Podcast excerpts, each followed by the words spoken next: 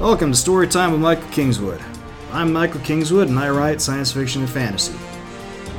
I used to be in the Navy, spent 20 years doing submarine operations, among other cool things. Learned to fly planes, learned to scuba dive, had a bunch of kids, saw the world, and I started writing fiction. In this podcast, I'm going to be sharing my stories with you in the hope that you'll have fun, and also that you'll like my stuff and come back for more, and maybe help brother out with buying a book or two. So uh, sit back, relax. I'm going to tell you a story. Hey friends, it's Michael Kingswood. It's story time. And I know what you're thinking. You're thinking, hey, Kingswood, you've achieved maximum hair awesomeness. Man, that's uh, getting pretty close to true. But that's not why you came here today. You came here to hear about uh, about uh, books and new chapters read and uh, things like that. So we are going to continue with that, hopefully. Um, no reason not to. After all, this is a pillar milestone event. Today we'll be going through chapters 17 and 18 of Outdweller, Glimmervale Chronicles number 2, which puts us at the end of the day halfway through the book. Yay! The crowd goes wild. Um, and hopefully that's because you've been liking the book. Otherwise, you wouldn't still be tuning in, would you? Um, so, uh, not a whole lot of news to share. Uh, so we'll just get straight into it. Um, again, this was written by me a few years back. Uh, read by Kevin Sapp last year when he did the audiobook. We ran a successful Kickstarter campaign to fund it. And we'll be doing another one of those here soon because been meaning to do the rest of the series in audio and uh, haven't gotten around to it. Did uh, try to do a campaign for book three last year, about a month after the one for Outdweller. I think I just tried to do it too quick. And of course, that was right when everything was hitting the fan with lockdowns and all this stuff. So I will give another try now, and uh, I'm sure we'll do a little better and uh, get those out. Either way, that's all coming soon. Um, yeah, but that distracted me from the whole purpose of getting you to the next couple chapters. So sit down, relax, enjoy. Kevin will tell you a story, and I will talk to you after these two chapters in a couple minutes. 17. Miscalculation. They did not. Julian and Radric met at their office just before dawn, with the intent to get back to questioning Lauren again as soon as he woke. Maybe the initial disorientation of waking would shake loose some of the obstinance and get him to reveal something more. Should have known better. After a fruitless half hour, during which the only thing they managed to accomplish was establishing that the jail rations were not up to Lauren's exacting standards, they left the cell block with no more answers than they had to begin with. Maybe we're. Julian began. Radric raised a finger to his lips and nodded toward the cell block door.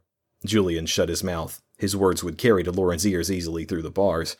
He followed Radric out to the front porch and closed the door, then began again. Maybe we're going about this wrong. Radric quirked an eyebrow at him. You think he's innocent? Julian shrugged. Didn't say that. But you have doubts. Julian spread his hands helplessly. Radric nodded. Me too. He sighed and looked away toward the intersection with Main Street. Damn it, we acted too soon, didn't we? Hardly a surprise. Melanie's voice, so unexpected right then, made Julian jump. He spun around and found her sitting on one of the paired chairs on the far end of the porch. He had not noticed her there when they came out. Radric was similarly surprised. He sputtered for a half second. Melody, what? He stopped and glanced toward the office door, as though checking to make sure it was still closed. What are you doing here? he finished, in a more quiet tone. She smiled slightly and ran her hands down her legs, smoothing her dress. It was dark green today, laced in yellow gold near the hems. Checking up on you, of course. When I heard what happened last night. Her smile grew more broad. I would have loved to have been there to see you hit him. Julian did not have to work hard to keep from smiling in return. You know something, don't you? Why don't you just spit it out? Melanie's smile faded a bit. She pushed a lock of her hair back over her ear and shrugged. I know a lot of things, but as to Lauren's guilt for the murders, she shrugged. I'd like to think he's guilty so he can get his just deserts, but I don't see why he would have done it. What's the gain? Some people don't need to see any gain to kill someone. The killing is the gain to them. Melanie frowned slightly, then inclined her head, conceding Julian's point. But he is too smart for that, Radric said. If he were the bloodthirsty type, he would at least do it in a manner that he wouldn't be caught. Killing in a way that only a mage could, it's too simple to pin it on him. Julian was forced to concede that. That tracks. So why do you have him locked up in your cell block? Melanie threw her hands up and rose from her chair, shaking her head with a mixture of bemusement and exasperation. She strode past them and descended the stairs to the street, still shaking her head. Honestly, you two? She looked over her shoulder at them and did not even try to keep the snark from her voice. She would have fit nicely in the magisterium, if only they allowed women. You truly are incredible. She did not make that sound good at all. She strode away in that half sashay she used when she walked that made her hips sway oh so enticingly. Julian could not help but watch until she disappeared from view around the corner to Main Street. She's right, you know. Julian nodded. We've stepped in it this time. Mayor's gonna have our heads, assuming Lauren leaves anything left for him. Radric sighed. He ran his hand through his hair and just looked out at the street, almost empty of traffic at this still early hour. Finally, he said, Let's set him loose. 18. Trading Secrets. Lauren sat in front of Radric's desk and looked at him with coldly contemptuous eyes. The dark scowl on his lips made a grim counterpoint to the swollen bruise that dominated his right cheek. That must have pained him something fierce, but he had made no complaint, and it did not seem to faze him at all as he spoke. Well? Julian, standing to Radric's right, looked away from the mage, toward the front door of their office, and for a moment almost hoped that someone would come in, like the mayor, maybe. Now that was a stupid thought. I apologize, Radric said, for how we behaved towards you, Magister Haverstead. He cleared his throat and lowered his eyes toward the top of his desk for a moment. Then he took a deep breath and forced himself to meet the mage's gaze once more. We jumped to conclusions. I have no excuse. Lauren kept his eyes locked on Radric's for several seconds.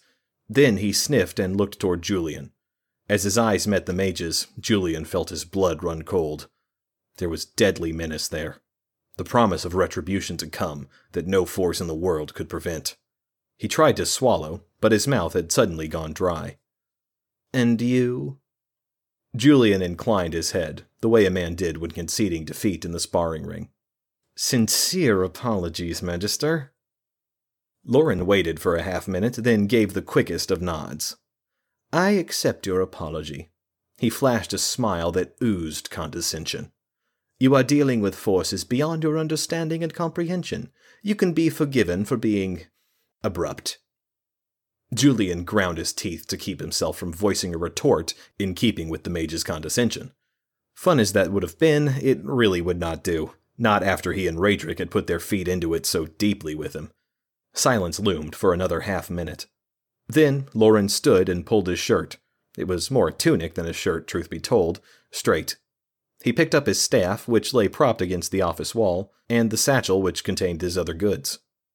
Good day, gentlemen, he said, and turned toward the door. Wait. Lauren stopped, looking back at Radric with a quirked eyebrow.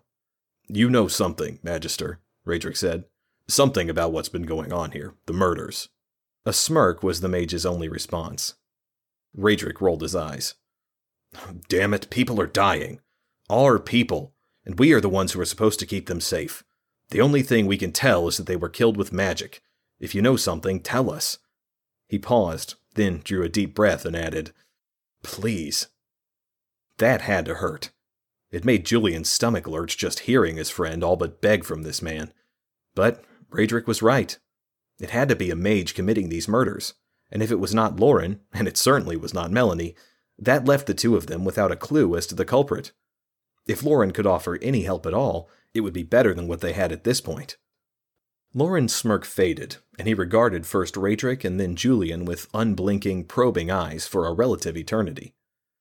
Finally, he let out his breath in an annoyed sigh and nodded very slightly. Very well. He leaned his staff back against the wall and settled down into the chair he had just vacated. Leaning back in the chair, he steepled his fingers together in front of his chest and fixed the two of them with a look so severe, so commanding, that Julian found himself unable to look away. I am here on magisterium business. Not this again. You said that before. Julian's jaw snapped shut, cutting off his words as Lauren's gaze became something deathly hard. I did, and you would have been wise to pay heed to my words. Were it not for your meddling, I may have brought the recent misfortune to an end days ago. Julian squirmed on his feet, trying in vain to look away. Lauren remained silent for a time, his scowl returning in spades as he watched Julian. Then, finally, he shook his head. I suppose you cannot be blamed for your ignorance. I sometimes forget how little the uninitiated understand of the real world. That evoked a slight grin from the mage. Somehow, that was even more disconcerting than the scowl. Lauren broke the stare with Julian and put his attention fully back onto Radric. I came here in pursuit of a fugitive, one I have been tracking for some time. He passed through Mangin City a few weeks ago. There were only a very few places he could have gone from there, and I had traces set up in all of them. His eyebrow quirked upward again. Except here. And you did not inform us, Radric's words came out coldly, laced with entire layers of accusation. Of course not. He is a member of the magisterium, not some chattel subject to your laws. And anyway, you could not wield power over such as he, even if you had the right to make the attempt. Radric had no response to that, apparently. He just scowled. He did not like the fact that Lauren was right about the limits of their jurisdiction any more than Julian did.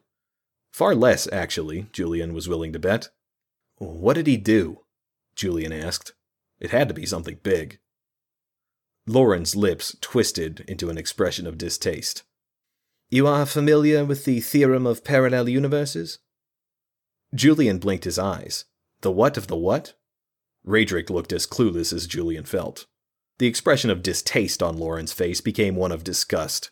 He rolled his eyes. The alternate planes of existence? Oh, that. Why didn't you say so?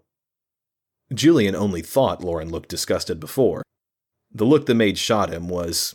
Well, Julian had seen his general look at a new recruit who had just been convicted of cowardice before the enemy once. The general had more respect in his eyes than Lauren did just then. The mage inhaled deeply and closed his eyes for a moment as though trying to will himself to calm. Then, very slowly, he said, there are beings who live on other planes of existence than the world we know. Some of them are the entities we call the gods, though that is far from an accurate description and gives most of them more credit than they are due. Don't let the temple priests hear you say that, Radric said wryly. Lauren shrugged. The ignorant always apply supernatural properties or divinity to the things they do not understand. He sniffed and made a dismissive gesture. They count for nothing. The important thing is that these beings exist, and with skill and care can be contacted. Some are benign. Others. He trailed off and lifted an eyebrow meaningfully. Julian swallowed. He had a bad feeling he knew where this was going. The fugitive made a practice of communicating with the outdwellers, as we call them. This is not unusual amongst the more skilled of our order, but he Lauren shook his head. He became obsessed. At some point, he began to believe he had a special bond with one being in particular, that he was this being's ambassador to the material world, or maybe his avatar. It is difficult to know the ravings of a broken mind. Regardless, he resisted all attempts to dissuade him from his studies until, finally, we were forced to bar him from entrance to the facilities where transplanar contact can be performed. I imagine he did not react well to that. Lauren nodded at Radric's words. Though we did not know how poorly for some time. He disappeared into relative obscurity, and we presumed that, unable to continue that path, he found other avenues of study to occupy himself. He sighed. That presumption ended up being unwise. Corpses began appearing in the city. Thieves, whores, drunks. A few here and there, horribly mutilated. But at first, no one paid them much mind, because who really cares if the dregs of society turn up dead? Better for all concerned, no? No. Raedric's voice was hard. Loren's eyebrow quirked upward, but his expression remained smooth. But a member of the magisterium turned up dead in his quarters. I do not need to describe how his body was arranged. You have seen it. His name was Matthios, and he led the commission that sat in judgment on our fugitive. An investigation revealed a startling truth. He had been killed by non human magical means. Non human, Julian said. That doesn't make any sense. Lauren made a soft tisking sound. We thought the same. It was only after two more of our brothers turned up dead that we realized the truth. The fugitive had somehow designed a way to bring his familiar outdweller into our world. He set the outdweller against those he considered immoral, and it was happy to oblige, to sate its hunger for pain and terror. Then, once he was sure of their alliance, he turned the outdweller on the members of our order he believed had betrayed him. We attempted to take him into custody, but he managed to evade us. Four of our inquisitors were killed in the process. He fled into the country, and we've been looking for him ever since. He left signs of his passage, corpses mostly, always mutilated in the same way, always people on the fringe of society or morally corrupt in some way. It has been speculated that he targets them out of some deluded notion that he is doing good. But more likely, the outdweller prefers the taste of such dregs. Julian rocked back on his heels, stunned by the mage's account. He had never heard of anything that even came close to matching this, ever. He glanced at Raedric and saw that his friend was similarly taken aback, though he hid it well behind an implacable mask. Does this fugitive have a name? Raedric asked. Of course, but I will not speak it. He knows he is being hunted, and it is perfectly within his capability to enact tracer spells that will let him know when his name is spoken, where, and by whom. So? Julian said incredulously. He has to know you're in town if he's here. You've not exactly been keeping out of sight. There is a good chance he may not. He tends to keep out of public places, preferring hidey holes and the like, but even if he has seen me, he cannot know that I am hunting him specifically. That was a big assumption. Not one Julian would have been comfortable making were he in Loren's shoes. But whatever. What the mage did with his skin was his own business.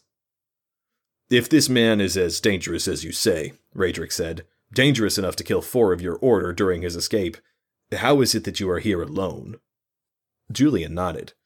Yeah, I would want backup if I were you. Then it is a very good thing you are not me, Constable, Loren replied. He leaned back in his chair and regarded the pair of them for a moment, then smirked. I am quite capable of dealing with him. He was my student before he went awry, he was never my equal, and that remains true to this day. Hubris, thy name is Lauren. But again, it was his skin to risk, just so long as he stayed away from. All right, so how can we help? Julian looked incredulously at Raedric. Was he nuts? Defending the townsfolk was one thing, but they had neither the expertise nor the equipment to deal with this rogue mage and his pet whatever Lauren called it. Better to let Lauren handle it if he was so certain he could. Julian opened his mouth to say that very thing, but he was silenced by the determined look in Raedric's eyes. Julian suppressed an inward groan. There would be no getting through to him. When Raedric had that expression, he was as stubborn as a mule. Loren snorted. Just stay out of my way.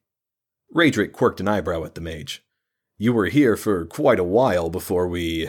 He flashed an apologetic smile. Picked you up. But you were not able to find him. Seems to me having local assistance can only be helpful. The mage shook his head. He is using concealing magic, but there are ways to see past that sort of thing, or to track the magical residue left by its use. His trail was fresh. I would have found him rather quickly, except. He stopped talking, frowning as though unsure whether to proceed or not. Except what? Julian said. He did not get to play the mysterious mage any more, not now. Loren looked at him, and for a second Julian thought the mage was going to rip his head off. But then, instead, Loren sighed and nodded as though coming to a decision. Except he has found an ally here. What? Radric sounded more angry than shocked. He has an ally, at least one. At first, I was only able to detect one person's concealment spell. But then, about a day after I arrived, a second individual began using concealing magic here. Wait, you can tell when different people cast different spells? Lauren smirked. Of course. Every practitioner is different, has his own unique temperament and focus when he casts a spell. That uniqueness passes on into his spells, and if one is knowledgeable and skilled enough, one can pick out those unique elements. I had no idea, Radric said, turning eyes that were suddenly troubled toward Julian for a heartbeat before looking back at Lauren and carefully schooling his face back to calm. Julian swallowed, suddenly feeling faint with tension as his heart leapt into his throat. That second residue could only come from one person. It is not an easy talent to master, Lauren said, looking amused at their reactions, but it is quite useful. There is something familiar about the accomplice's residue. I can't quite put my finger on it, but. He shrugged. No matter. I will locate them both, and they will answer for their crimes, not just against the Magisterium, but against your people as well, I assure you. It is only a matter of time. Lawrence smiled at them confidently, and his dark eyes twinkled with cold anticipation. Just then, he looked like a predator getting ready to leap upon an unwary prey. All right, halfway through the book, and that escalated quickly. Bad guy mage on the run. Serial killing bad ma- guy mage on the run. And, Lauren, and Lauren is after him, of course, and Melanie is not nearly as sneaky cool as she thought she was. Lots of trouble lining up for the boys and their girlfriend. Not really girlfriend, but you, you know what I mean. Better tune in next week to find out what happens next. Or go by the book. SSNstorytelling.com. You can find my book and every book I've written. There's dozens of things there. You get them in any format you want for the most part. Uh, some of some of them don't have audio versions yet because that's costly to hire somebody. And I have read a number of these stories myself at, here on the podcast. And the ones, my early podcast episodes, that was not good with audio, so I didn't turn those into audiobooks. But the more recent ones I have, and you can find those there. You also find them, and uh, and uh, pretty much everything's in print and, and ebook as well. So and going straight to me, and that's me more money. You can go to Amazon, all these other places, but uh, and then you got the middleman, and that's annoying, and you know you want to support the author more than the big billion dollar company, right? Yeah, I think so too. So go to ssnstorytelling.com and bit, pick up the book. If you're unable to or don't want to, that's acceptable. You can leave a tip on the website, or you can just on uh, michaelkingswood.com though, uh, or you can just uh, come back next week, tune in to the next episode, and see what happens in the next two uh, chapters. We will be continuing on uh, then, and we'll see where it proceeds. But in the meantime, do please uh, tell all your buddies like the video or the podcast, subscribe to the podcast, subscribe to the video, and all the, the various sites need different things. Do what you got to do just to help spread the word. I would appreciate it. And then come back next time and we'll do, do it again and have more fun in the Glimmervale world. Until then, don't do anything I wouldn't do. Thanks for listening to Storytime with Michael Kingswood. You can find me online at michaelkingswood.com. I'm also on Facebook and Twitter. My web store is ssnstorytelling.com where you can find all my books in your favorite formats. Purchasing through the web store nets me the most profit, but if you prefer, I'm also on Amazon, Barnes & Noble, Kobo, and all the other usual e-tailers. If you want to learn about new releases, sign up for my mailing list through the contact form at my website. I guarantee not to spam you, only send an email when I have some news to share. Storytime with Michael Kingswood is copyright of Michael Kingswood. Intro and outro music copyright Gene Paul Zogby, licensed through stockmusic.net. All rights reserved.